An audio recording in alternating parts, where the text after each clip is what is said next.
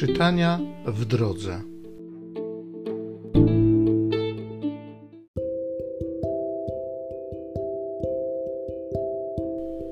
Z księgi proroka Jeremiasza.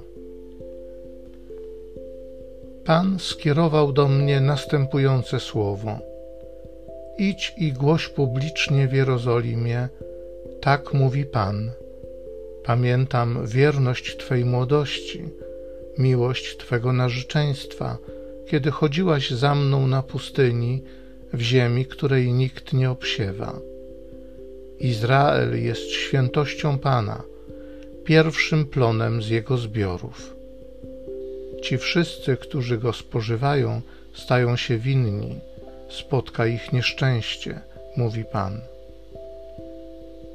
A ja wprowadziłem was do ziemi urodzajnej, byście spożywali jej owoce i jej zasoby. Weszliście i zbezcześciliście moją ziemię. Uczyniliście z mojej posiadłości miejsce pełne odrazy. Kapłani nie mówili, gdzie jest Pan. Uczeni w piśmie nie uznawali mnie. Pasterze zbuntowali się przeciw mnie. Prorocy głosili wyrocznie na korzyść Baala, i chodzili za tymi, którzy nie dają pomocy. Niebo, niechaj cię na to ogarnie osłupienie, groza i wielkie drżenie, mówi Pan. Bo podwójne zło popełnił mój naród. Opuścili mnie, źródło żywej wody, żeby wykopać sobie cysterny, cysterny popękane, które nie utrzymują wody.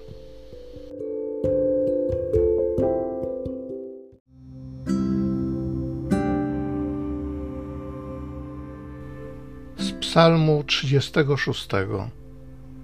W Tobie, o Panie, mamy źródło życia. Do nieba sięga, Panie, Twoja łaska, a Twoja wierność aż po same chmury. Twoja sprawiedliwość jak góry wysokie, a Twoje wyroki jak ogromna otchłań.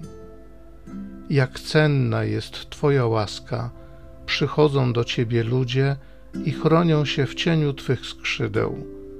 Sycą się obfitością Twojego domu, poisz ich potokiem Twojego szczęścia.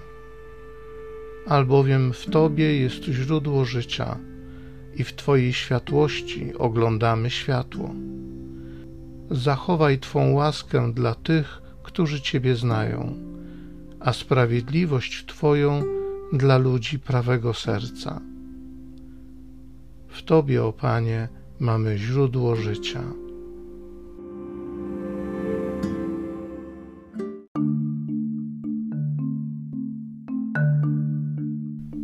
Wysławiam Cię, Ojcze, Panie nieba i ziemi, że tajemnice królestwa objawiłeś prostaczkom.